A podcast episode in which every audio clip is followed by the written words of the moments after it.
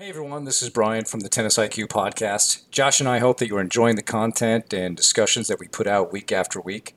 If you would like to support the podcast and help us to continue to produce quality episodes, visit our Patreon page at patreon.com slash tennisiqpodcast slash membership. Currently, we have two tiers of support, $3 per month and $7 per month.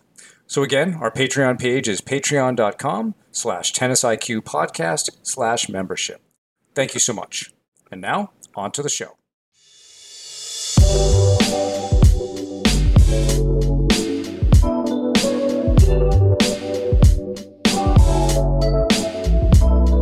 Hello and welcome to the Tennis IQ podcast. I'm Brian Lomax. And I'm Josh Berger. In today's episode, we're going to be talking about the concept of a beginner's mind and how you can apply this sort of a mindset and attitude to your tennis training. Um, and this this concept has I think has um, has some similarities to a number of things that we've talked about. We've talked about certain concepts from the inner game of tennis, and I think a number of our recent episodes actually have touched on some similar concepts when we've talked about having more of an inside out approach to your um, to your training and your development. When we've talked about um, making learning your number one priority.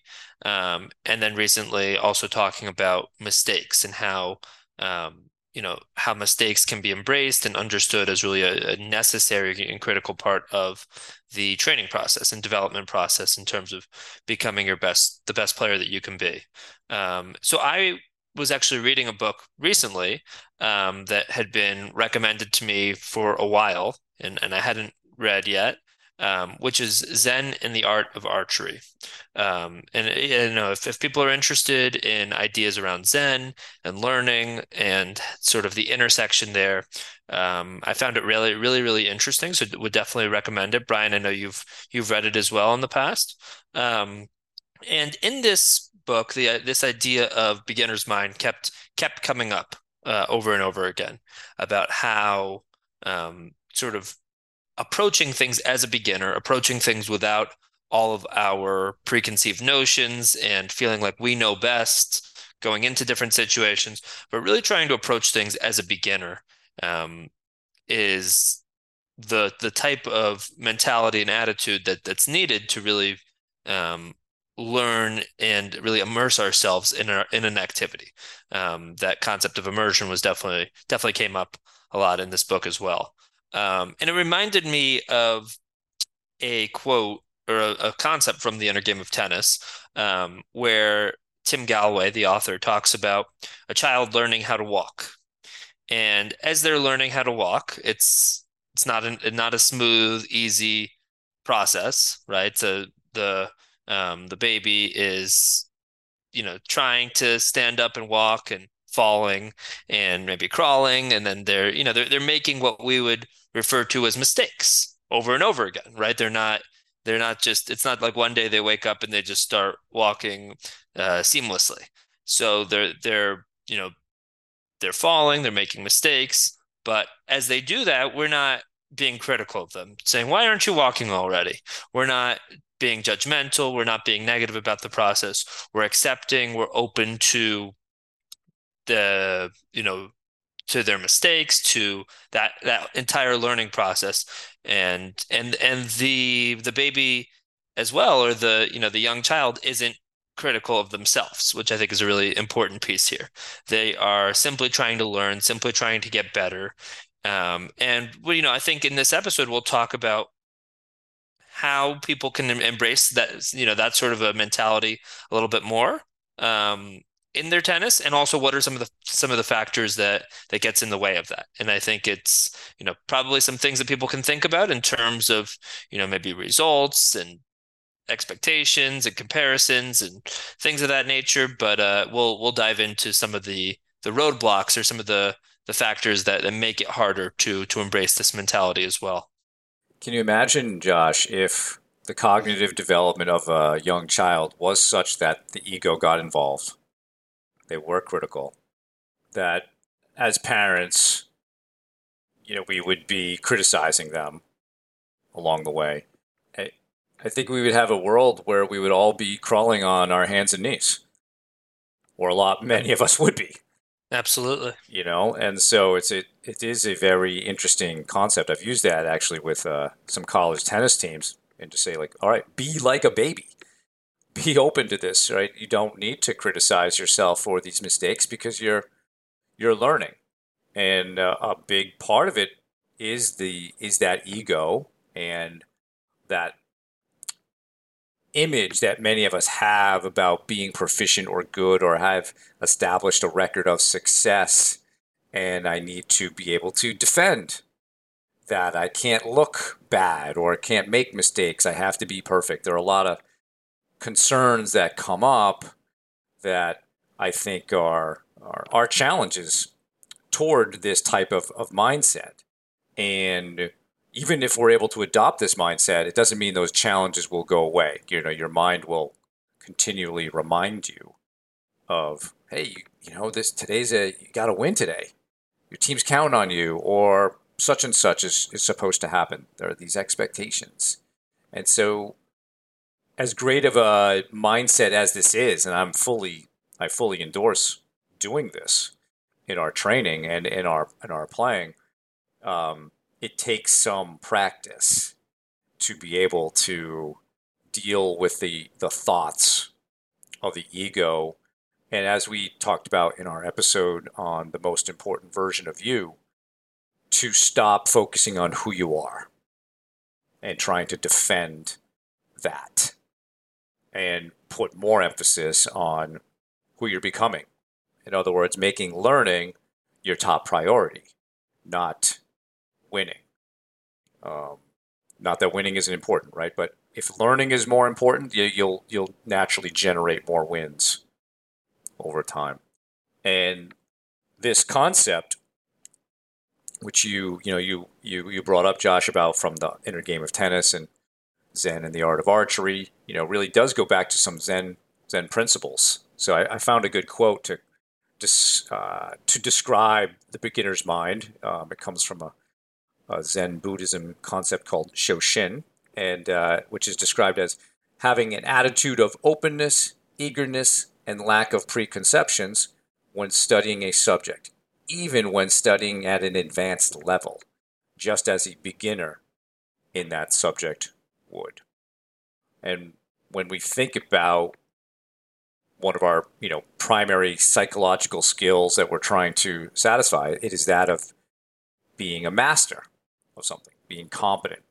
And so we're actually seeing part of the maybe the true path to mastery is being willing to be that student, to be willing to be the beginner and make mistakes and look silly at times, right? Um, but once you put yourself there, I think you open up yourself to many other possibilities, the possibilities of just sort of playing with it more rather than worrying about how it looks and, um, and what it says about you. So I think that this is a great, great concept. Um, there's a lot of it, of course, in, in, in Buddhism or Zen Buddhism. Um, so there are many places one can read about this. Um, but I'd like to hear more, Josh, from you and maybe what you got out of the Zen and the art of archery or or other aspects of uh, beginner's mind if you've even applied in your own practice?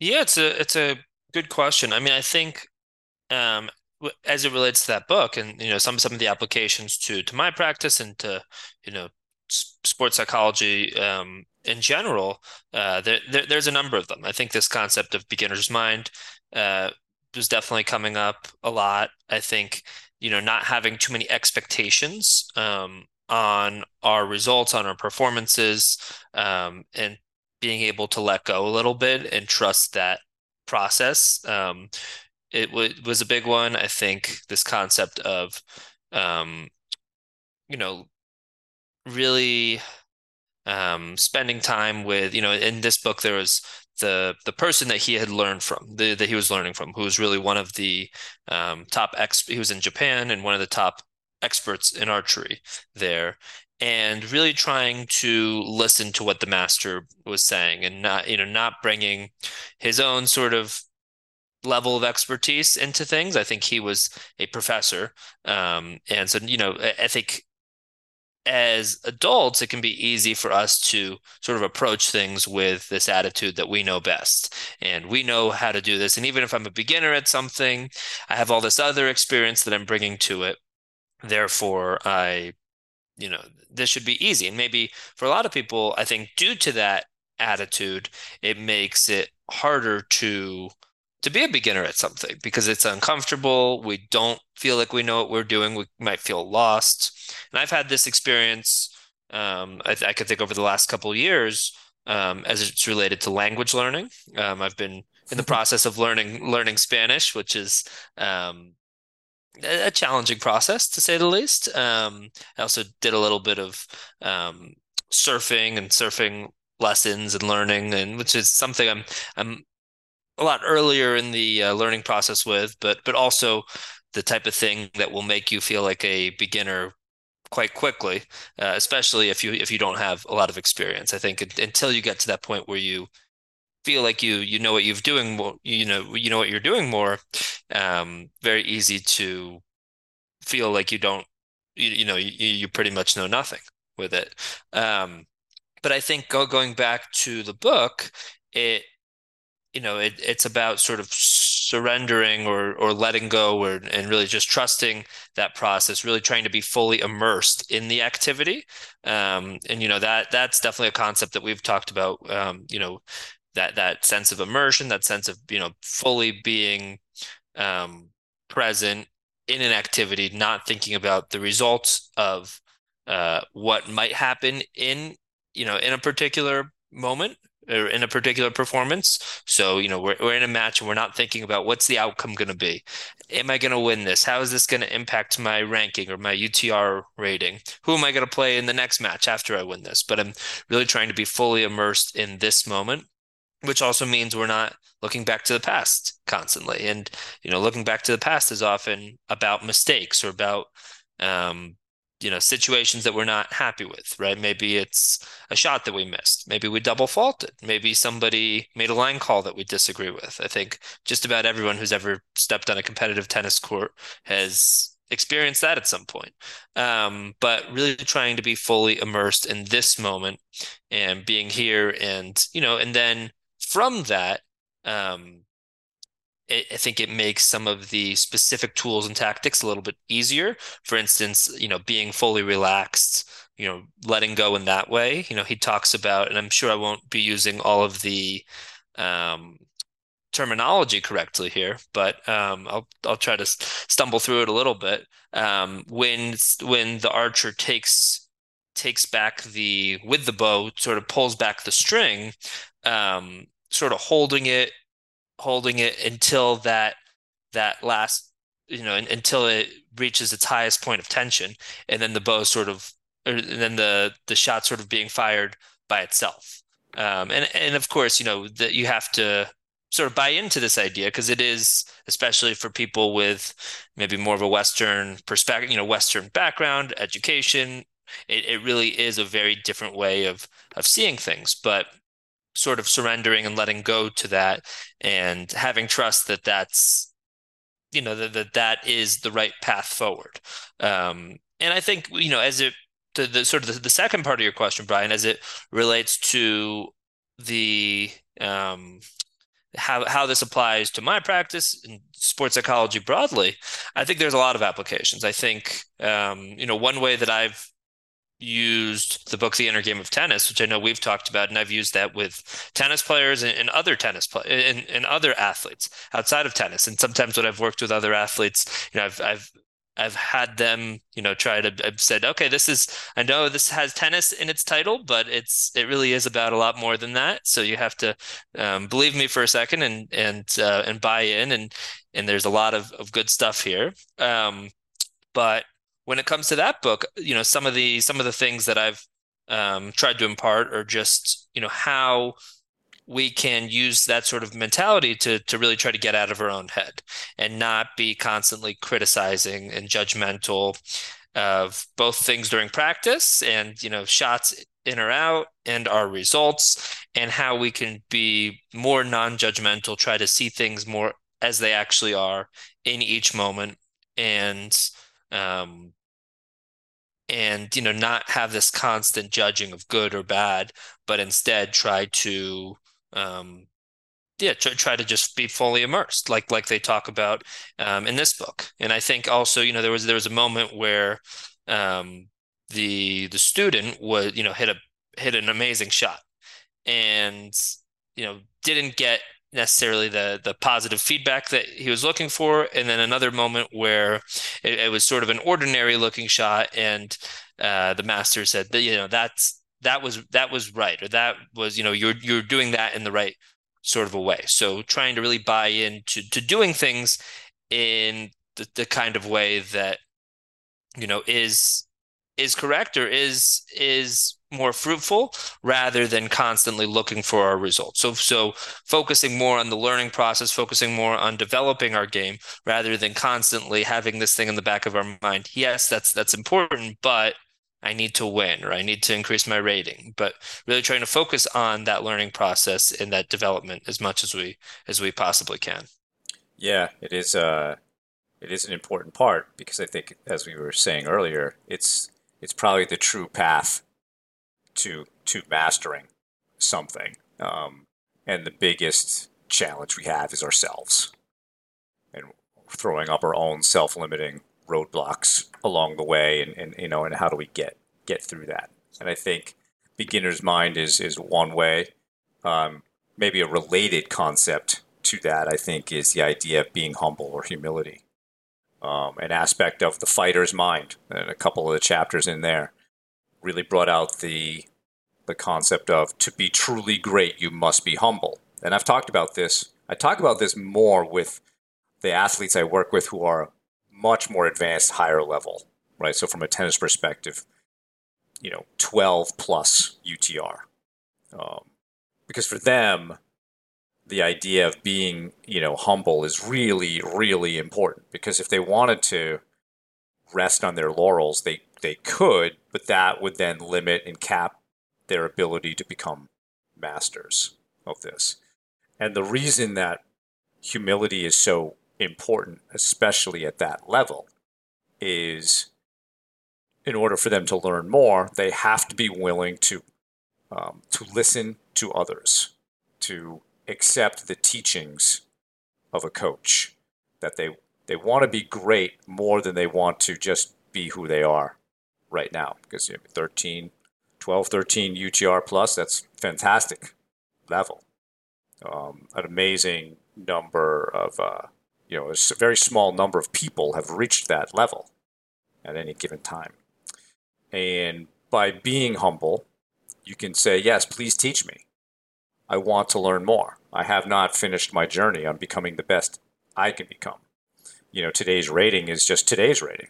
It doesn't mean it has to be uh, anything beyond that. So I think that that's really uh, an important part of being a beginner is being humble enough to say, yes, please teach me. I want to learn what you know. And because it's it's important to me that I become the best. Um, and outside of tennis, you know, I think one of the more famous examples of someone who was very willing to do that, it was Kobe Bryant. Um, you know, basketball player, you know, when he was young, in the NBA. He was famous for asking people all kinds of questions in a very um, kind of student master way, just wanting to know how things really worked or how you did that. Um, because his his stated desire was always to be the best basketball player he could be, or even maybe the greatest basketball player of all time. That's not as much in control, but you know he wanted to be the best, and a big part of that was asking questions and trying to learn from as many people as he could. Um, and you can then see how that blossomed into to a, a very good career, great, great career. So I think that this is an important concept that uh, you know we don't always see. So some years ago, I was doing a talk at a tennis academy, and our topic was the in between point routine, or in between points routine.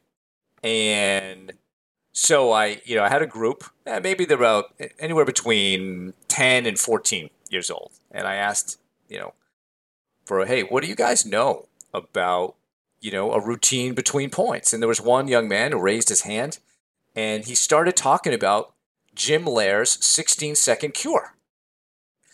And he knew it, Josh. He knew the phases, you know, the physical response, the relaxation, the preparation, the ritual part, right?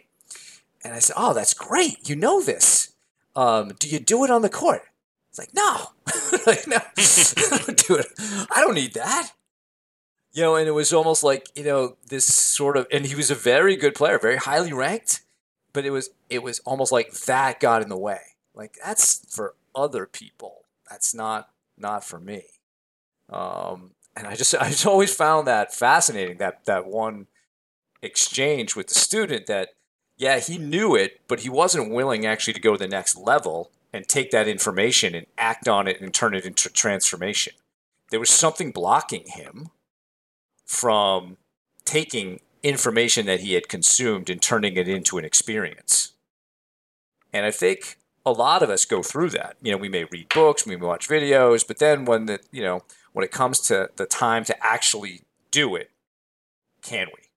Can we be humble enough? Can we be willing to look stupid, making mistakes, etc., um, to take that that learning to the next level? So um, that is just something that's always stuck with me, and uh, and I and I think that this it's just such an important concept to be humble. And if you look at even the best coaches, the best athletes, they come to a realization that the more you know, the more you realize how much you don't know. And I don't know at which point that occurs, Josh, if there's like some sort of tipping point where that clicks in. Um, but I think the more that we can help people realize that, um, that this piece of maybe having hubris or arrogance or know it all is, is really some sort of protection device, most likely, about not wanting to look bad or or thinking too much about who you are in the moment.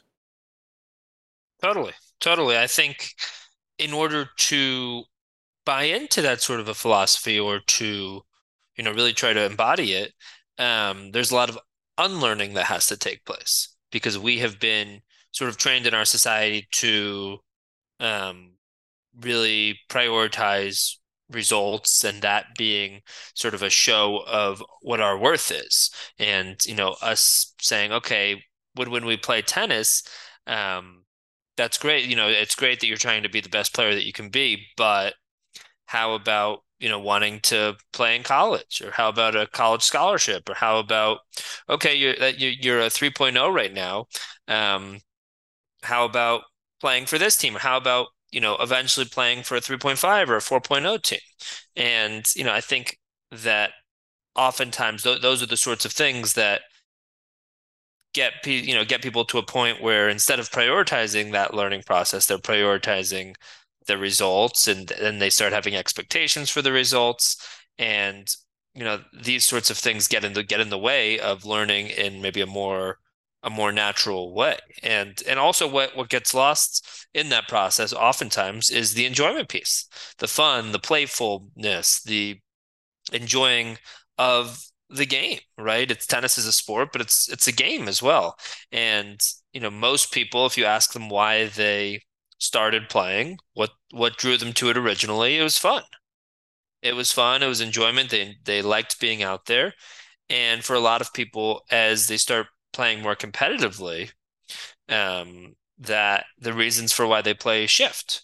And I think can we get back to that point of you know of us playing because it's fun because it's enjoyable and try to embody this sort of learning process as well and the sort of the the understanding that it is a leap of faith to get to that point but also the the, the paradox i think that that that is maybe not always true, but but generally true, is that the less that we focus on our results, the the the less that we focus on and fixate on winning and results and you know UTR ratings and and that sort of thing, um, the the better that we tend to do.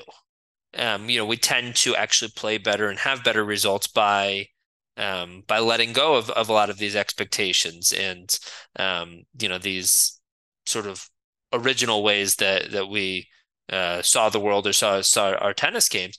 Um, you know, the more that we can let go of that, the more that we can play freely, right? I think um, you know we for I'm sure a lot of our listeners are have been following the Australian Open, um, and you know maybe we'll we'll talk about this when we recap it. But one moment in particular that stood out to me was an interview with Ben Shelton. Um, who has been playing really well. When, as we're recording this, he has gotten to the quarterfinals. Um, and less than a year ago, he was outside of the top 500. He was playing college tennis. He had a lot of success in college tennis. Um, but he was outside of the top 500 and now he's in the grand slam quarterfinals regardless of how he ends up doing will will make it to the top 50 after this but he he said an interesting point that sort of because of you know because he hasn't been in the pro tour as long because maybe he, he doesn't have the same expectations on him he's able to play freely and the result of that is, um, you know, number one, not being afraid to miss in that same way that I think a lot of people are.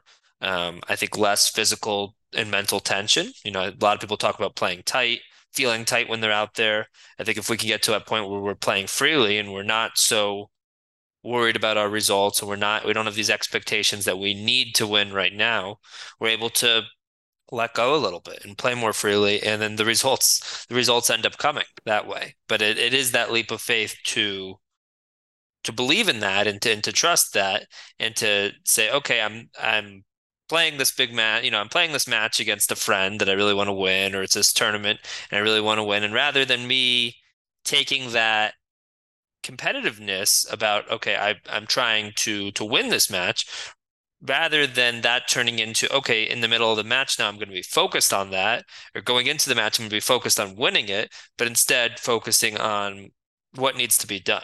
What does my game plan need to look like? What does my you know does my game plan make sense where i'm trying to you know really maximize my strengths my opponent's weaknesses. What does my footwork need to look like? What does my attitude need to look like? What does my preparation leading up to it need to look like? Um, but starting there at that point of, um, you know, rather than the result itself, trying to play at our best and trying to bring out that level of excellence is is really helpful to be playing in that more free free way where we can you know hopefully get to that point where we're fully immersed in an activity and it gives us a better chance to be at our best. This concept of flow that we've talked about that many people have experienced in tennis or in some other area of life is a big piece of that is really this full that full immersion piece you know being fully engaged in an activity not thinking in the moment about the result itself um, and that leading to some of the some of these aspects of of this concept of flow that sort of loss of time that not overthinking um, that you know really fully being here in the moment um, and not being distracted by whatever else is going on around you, not distracted by the future and what might happen, not thinking too much about the past or not thinking about the past, but really being present and really being here. And I think this this book certainly made me think about that. But I think that there's a lot of training that can be done. Um, you know, mental training, whether it's meditation, whether it's mindfulness. I think there's a lot of areas that help us gain more help us spend more time in the present moment and increase our chances of finding that flow state and and playing more freely and ultimately playing better. I'm glad you brought up Ben Shelton. I think, uh, just as an aside, he's someone that listeners should put on their radar.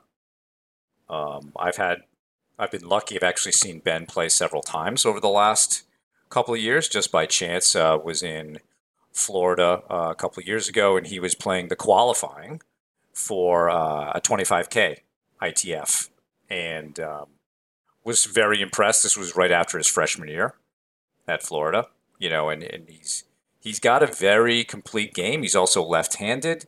His serve is getting bigger. Um, and as you said, Josh, I had seen some of those quotes as well, right? He's not feeling the expectations that others have felt. You know, currently he's ranked 89, and I was actually shocked that he'd been that high. I saw him this past summer um, playing an ATP Challenger event in Orlando, and I've seen him play several college matches. And the challenge for all of us when we get to a level of success, and this is what something that Ben will have to probably deal with is when he gets into that top 50, does that concept of no expectations change? And how will he deal with that? Um, and can he continue to frame it in the right way so that his growth can continue? Uh, because physically, he has the tools to play. Big serve, big forehand, nice two handed backhand, moves pretty well around the court. He's tall, and he has a great uh, intensity and desire to win. Of course, his father is a former professional player, uh, Bryan Shelton, also the coach at uh, the University of Florida, where, where Ben played uh, his first two years. Um, and you know, so that there's some help with that as well, right? Having someone who uh, is very calm about the process and so forth, and he's in good hands, uh, you know, with his current coaching team. But all of us, once we, if you buy into the beginner's mindset and you experience, you know, lots of learning, and then, as you said, Josh, it'll drive some of the the outside external results.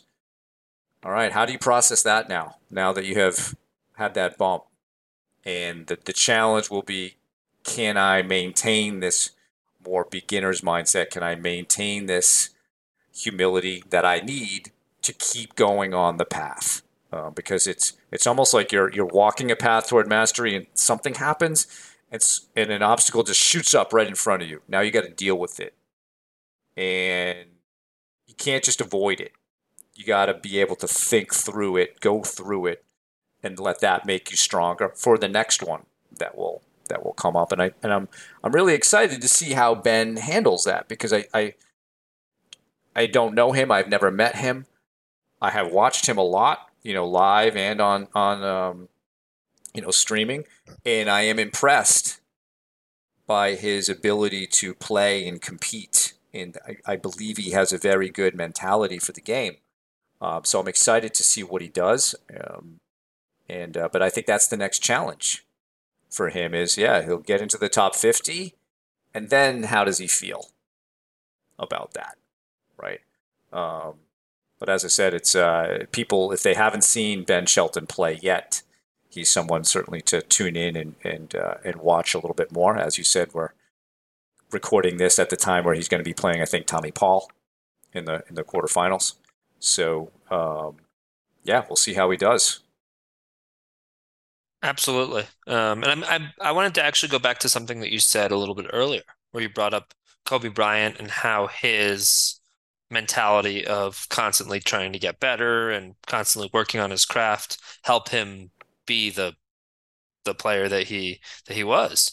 Um, and you know, there's there's sort of apocryphal stories of him and and, and you know and stories that that I'm sure are are very true of him you know being in the gym and all hours of the night. Four thirty in the being, morning. Four thirty in the yeah. morning. exactly. And uh, you know, other players on the team were were partying or they're at the club or they were going out to dinner, and he was very focused and very driven on his craft and practicing and putting in those hours and um and then you know always trying to learn and i think another person another top player um, in in tennis who um, I've I've heard has been the same uh, is Serena Williams. Serena Williams, I've heard um, in terms of you know trying to at least there being a period of time where she was always trying to really learn, always trying to you know approach conversations with people feeling like she had something to learn from whoever she was talking to. I remember hearing an interview with Patrick Mouratoglou, who coached her for many years, and he talked about when she came to his academy, and I don't think she had a coach at the time, and she was just training there um, for you know a short short amount of time, and was was asking you know different different people there, you know, oh, do you think I should do this? Do you think I should do that? And again, at the time, she had had she'd won many Grand Slams. You know, she'd been certainly at the top of the game. Um, but just that that openness, regardless of your level, to feel like you can learn something from any sort of situation and being open to that, right? I think without opening ourselves up to that, it's tough to really learn and benefit from different situations that we have, different people that we interact with. You know, I think trying to approach things like I have something to learn from everybody, and you know, each conversation, each day of training is really an opportunity for that rather than going in saying, okay, I've won all these grand slams. I'm one of the best players in the world. You know, what does this coach have to have to teach me? Right.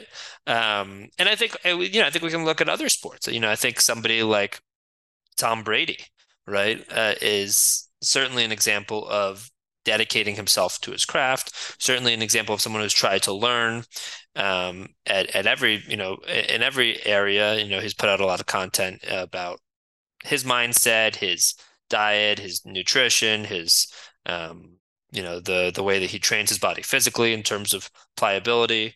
Um, and you know, I think we can see other examples in in tennis as well. You know, whether it's um, you know Djokovic, for instance, I think with his the way that he has really transformed his diet, his body, you know, is is certainly an example. I think there's a, a number of examples, you know, throughout sport, but I think what what is uniform here is that you know true dedication to the crafts, um, and trying to get better, trying to really maximize our abilities. And does that lead to results and trophies and being number one and being the best? Yes, certainly. But that for for all of them, or at least for most of them, that doesn't seem to be necessarily the mission. The mission seems to be to maximize their abilities to to be the best that they can be, and along that pathway, they've they've they have found you know tremendous success. Um, but but it seems like that. So you know the their mission, their their goal has really been to continue learning, continue growing, continue being the best that they can be, and we and we can see the results. It makes me think of uh, you know the famous American basketball coach John Wooden and his definition of success. It wasn't about winning championships and things like that. It was really about this self satisfaction and peace of mind that you did everything you could to become the best you could become. And I like to think of that as uh, trying to minimize your regrets as you go along. And I think when we look at, you know, a Serena, um, obviously Federer, Nadal, Djokovic, you know, will they be able to look back on their own careers once they've stopped playing? A couple of them have, obviously, um, and feel that peace of mind that they did everything they could. Um, they you know that they did it the right way, that they're satisfied, that they wouldn't necessarily go back and change what they did, uh, because it, obviously whatever they did created who they were. Um, and I think we can all all approach it our own careers, whatever it is. Even, you know, many of us are not professional tennis players. We have other things. You know, Josh, you and I are sports psychology professionals. We can approach this the same way, right? Take a beginner's mindset approach to that and then you know can we can we feel like we're we're we're going for it we're trying to do this without regret we're doing everything we can to become the best that we can become um, and knowing that the outside results are simply byproducts of us going deeper into into that um, so I think that's is a, that's actually something that's even helped me just in the sports psychology piece, Josh. You know, when I first started my doctorate program a few years ago, you know, they wanted me to take uh, like intro to sports psychology again. I was like, I've already done that. I was like, I already have my master's in this, and I'm going to do this again. And but then I was like, all right, you know what? Let's do it. You might learn something new. It's a different professor and, and whatever. And uh, so just stop, you know, get letting your ego get in the way here and take the class. So I was super glad I did because this guy taught it from a completely different perspective, different textbooks, um, different exercises. So I was like, this is great. You know, yeah, I knew a lot of this stuff, of course, but that actually helped me like take what I knew and push it further. You know, um, and so I think we all have moments where, again, we're presented with the ego, and I know this and that, and and it's like, You know, so I had to have that own conversation with myself. It's like, all right, and that it was a great course. I really enjoyed what the the professor did, and uh, some of the exercises that I learned in that second time taking intro to sports psychology are things I still use today. You know, so um, I think if we can turn this more into um, looking back on whatever it is you do and being satisfied the way you did it. Did you minimize regrets? There's always going to be a few, maybe regrets along the way. You know, I know with my own tennis career, I have that, but I've tried to minimize. I've tried to change that, correct that, and and do more things uh, that can help me be be a better player. Um, so yeah, it makes me think of the the John Wooden piece, and maybe he's more in my mind, Josh, because I'm now I'm I'm reading uh, Kareem Abdul-Jabbar's book, uh, Coach Wooden and Me, about their 50 year uh, relationship. And one, this is a little off topic, but one interesting aspect of of Coach Wooden is he got his idea of focusing on the process and not results from a poem that you brought up in one of our previous episodes, Rudyard Kipling's If. And there are four stanzas in there, uh, and triumph and disaster being being part of it. So, um, for those who don't know who John Wooden is, he's certainly a person worthy of studying um, because he saw himself not as a basketball coach, he saw himself as a teacher and uh, he actually was an English teacher for many years. Uh, but he he taught basketball. That's how he phrased it. He did not coach it; he taught it. And I think that's even part of this beginner's mindset stuff. Is we have a teacher and we have a student. Are we willing to be the student in this process here? Not just the player. No, you're a student. You want to be able to sit at the you know at the you know at the feet of a master and be willing to learn and soak all that in. And that's kind of what your Serena Williams story tells me is that she was willing to kind of just sit and listen and, and see what she could get. And I think you do find many people who are very good at their fields. They're very good listeners. And they wanna they wanna learn from you. Um, the former um, men's tennis coach at Harvard, name's Dave Fish. He happens to live in the same town as me he's like an unbelievable listener and wanting to know what you know. He's not the kind of guy who just like will preach at you and talk at you and so forth. And he's helped so many coaches uh, by being that way. But he, I think, would say himself, he has learned from so many other coaches, no matter what age or level of experience. And uh, I think just having even that kind of perspective in life is can I can I listen more? Can I try to learn from this person, regardless of their their age or their expertise or or whatever. Absolutely. I think it's that it's that openness to to that experience, to that new learning from you know whatever the context is that that really makes that that possible. Um yeah, I, I think, you know, when it comes to John Wooden, one of the things that also made him stand out is he was yeah he was so focused on the process. He wouldn't bring up winning to people on his on his teams but what were the results right? He he would win time after time after time after time. So I, I think it shows that you know letting go of of you know letting go our control of of our results ends up actually working out a lot better right? I, I feel like sometimes both in the micro and in the macro, people almost micromanage their results, right? You're you're playing and rather than being able to keep your eye on the ball, you look up at the other side of the court. And in that split second, your you know, your your your thoughts go from being in the present to I need to watch the ball to where's the ball going? Where's my opponent? What do I need to, you know, what what am I going to have to do after this shot? Right? So you're focusing on the future. So that that would be an example of you know, in something in the mic something in the micro happening, sort of like a a, a detail, um, but also long term, right? I think you know many people don't have that sort of faith that you know what they're doing on a daily basis leads to results leads to the results that they desire so because of that they're so consumed and focused by it rather than being able to let go and focus on learning and focus on development, focus on getting that 1% better every time they're out there. Instead, they're focus on focusing on winning right now. And I, I see that I've seen that, you know, when I was coaching on court um, during practice, right? And this is at different levels, but people so focused on winning practice games, maybe it's a point game to 11 or 15 or 21 or a practice set and winning now at the expense of their future, right? So maybe they're trying to develop a certain shot.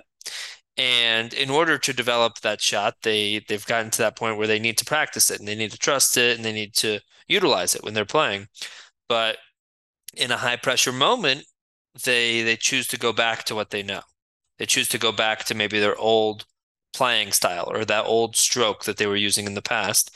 And maybe they end up winning right? Maybe they end up winning that match. Maybe they end up losing that match or that, you know, point game to 15, but it ends up holding back their development because they're so focused on getting the result right now rather than believing and knowing that by letting go of that, it they'll end up actually, you know, with with a lot more success down the road because their game would for, would would have further developed. So I think it, you know, we can we we see this type of stuff all the time, and I think it it really is that process of unlearning because I think you know we have expectations on ourselves and people around us do too, right? And and people ask about your results, and you know, in in many ways, results can be seen as sort of a a yardstick for who we are or you know what what have we done? What have we accomplished? And i think a lot of people you know think of things that way. So i think it, it it is that matter of letting go a little bit of that and saying hey this you know by buying into this um you know it it ultimately leads me to continuing to become better and better and better rather than sort of taking the win now and sacrificing the future I think one way you can also foster the beginner's mind on the court is understanding, say, a progression of complexity in your tennis. So, what I mean by that is, let's say, Josh, you know, you and I are coaching a group and we want to teach them how to breathe and watch the ball better.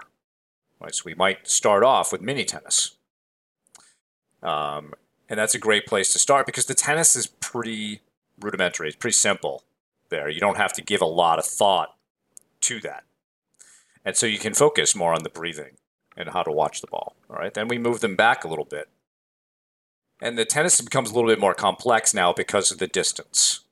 Maybe we're bringing more full strokes in, we're hitting a little bit more. Um, and so the ability to stay focused on the learning aspect of breathing and watching the ball may be a little bit more difficult, but right? And other things might be coming into mind. If we go back to the baseline, again, we've increased complexity with even further distance. We still might be able to do it because we're just drilling and we're staying focused. But now we add in a game, a baseline game. And th- this is exactly what you're talking about. All right, can I stick with the learning plan of we're working on breathing and watching the ball, but now there's a game at stake, right? And so that's the challenge. And so, and it's understandable. But if you can train yourself on the beginner's mindset, knowing that there are progressions of taking this and challenging yourself to be in that mode, you'll get better and better at it. Uh, but it's very hard to say, all right, yeah, I'm going to be a beginner in a lesson. Hey, go play a tournament. and uh, it's very likely you won't be able to do it there. So you want to go through a, you know a series of progressions of putting yourself in more complex and challenging environments and then trying to be that beginner in that environment and working through it and really uh, prioritizing the learning of that situation and knowing, all right, if I master this level of complexity, I can take it to the next one and then the next one. And then then the results will certainly begin to flow, hopefully the way that that you want to. But um, I think beginner's mindset needs uh, it needs its own progression so that you become comfortable with it and and you can make the choice to go there more quickly, which is a big part of, um, you know why we do mindfulness or it's it's just something that we always have to do is can we direct our attention to what's important now? So it's a good it's a good good challenge in that way. One last thing i wanted to bring up josh because we're, we're really talking about the idea of learning. And one of my favorite books for uh, learning it's really i don't know if it's really autobiographical it kind of is but it's uh, the book by richard feynman he's a famous physicist in the united states and he has uh, this book called "Surely You're Joking, Mr. Feynman," which is a quote you'll find in the book. It's very funny, and the guy's life is so fascinating. What he did, and but teaching and learning are like the main themes throughout the book. And he has this process or this thought: if like if you want to master something, teach it. So even as you're putting yourself in the beginner's mindset and you're learning something, if you went into that lesson with the idea that you're going to be asked to teach it later, you'll probably learn it better. And uh, I think, you know, like we were talking about earlier, Josh, like our coaching careers and our sports psychology careers, by teaching these things and talking about them, has really deepened our knowledge uh, in several areas because we're we're talking about it a lot. We're learning how to explain it better. We're we're seeing how people react to the material, um, and and so forth. So that's something I think would be useful for people to keep in mind. Is all right. Somebody's teaching you a new thing about the forehand. Um, as a coach, I might ask, okay, teach me the forehand. Teach me what you just learned, and and see how you do. And very often, you know, it'll be difficult to articulate it at first or show it um, but the more you do it, the better you'll get at that, and, and of course you'll master that over time. Totally, totally, and, and maybe we could even take it a step further. That if if somebody can't articulate something, you know, if, if somebody's learned something, but maybe they can't explain it back or they can't teach it to somebody else, how well do they really know it? That's right. Right you know, I think I think it was Albert Einstein had said, you know, you want to be able to, if you really understand something, you could explain it to a five year old, right? Do you, in, in order to understand something, especially something complex, especially something difficult, um, it's a matter of sort of distilling it and simplifying it. And, you know, it's not a matter of to me, it's not a matter of explaining it like as if you're reading from a textbook. Um, you want to be able to explain it so that people can understand it, so that it's widely um, accessible. Um, so I think, you know, I, I think there's a lot of truth and wisdom there, and I, I can I can say in my own life, you know, I once I started coaching, and I started coaching starting right after my freshman year of college, that summer between my freshman and, sophomore years.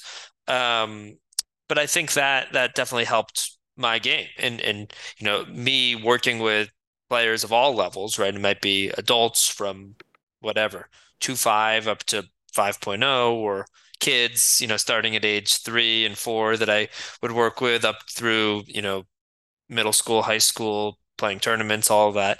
But I think in each of those contexts, there's it, it challenges you because you have to um, certainly, you know, teach in a different way or maybe express some of the same ideas just to a, a very different audience, right? Whether you're working with one person, whether you're working with a group, or you know, you're you're working with that three year old, three or four year old, or you're working with the whatever 35 year old um, you're going to be saying things in a in a different way but you know are you do you understand the forehand well enough? Do you understand the serve well enough? Do you understand the mental game well enough to teach it and to explain it and to um just you know let's say you have 30 minutes with somebody let's say you have an hour with somebody.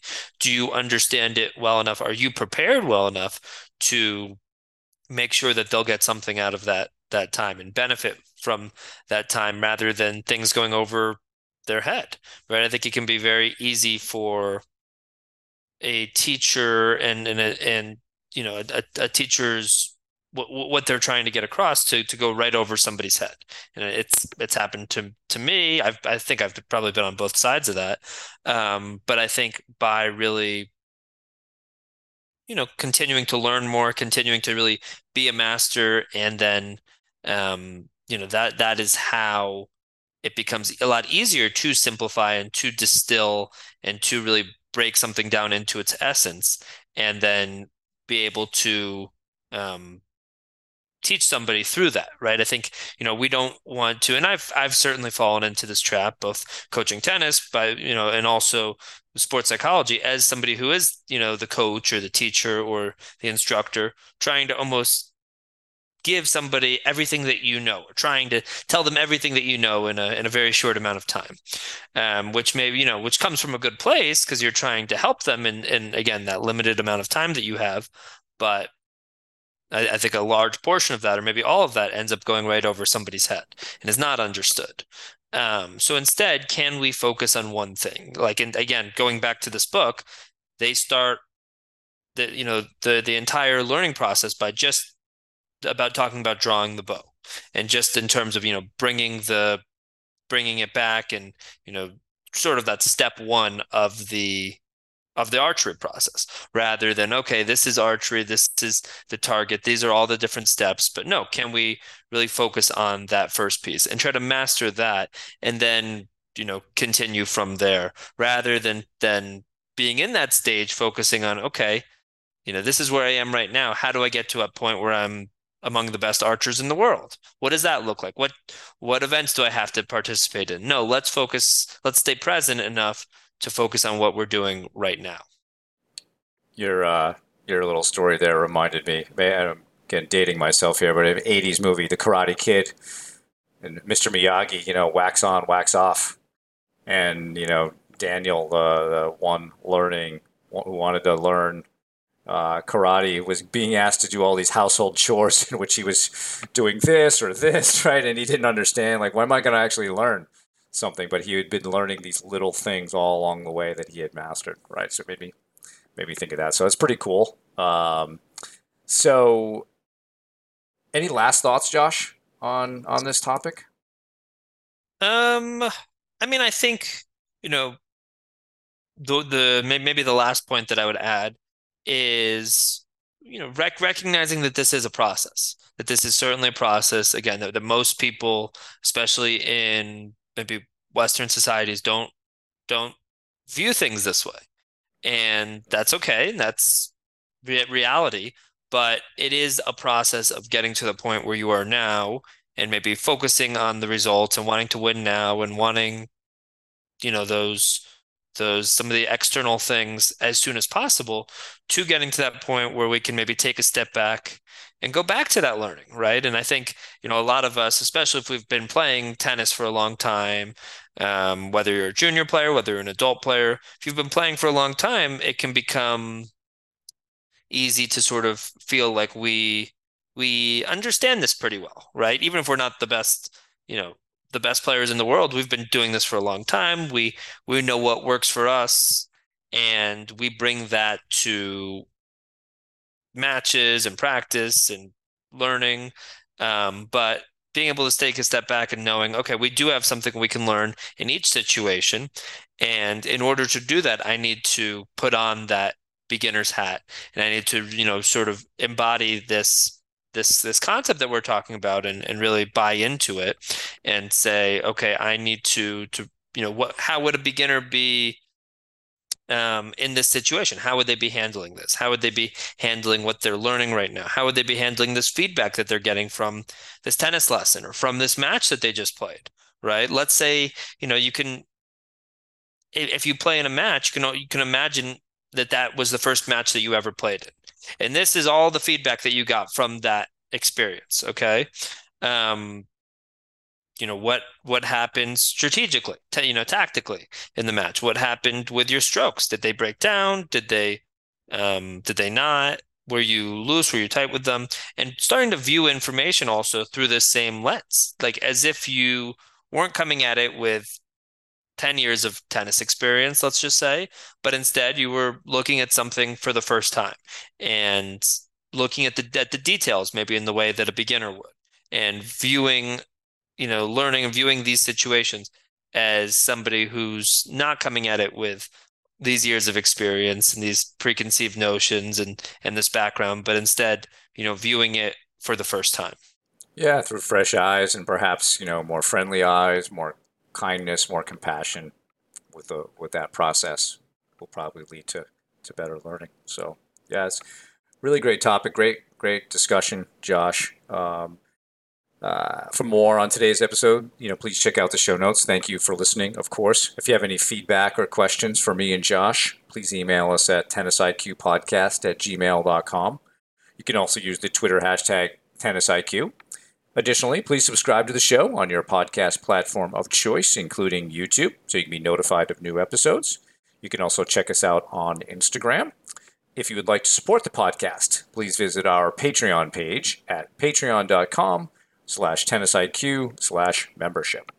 Thanks again, and we'll talk to you soon in our next episode.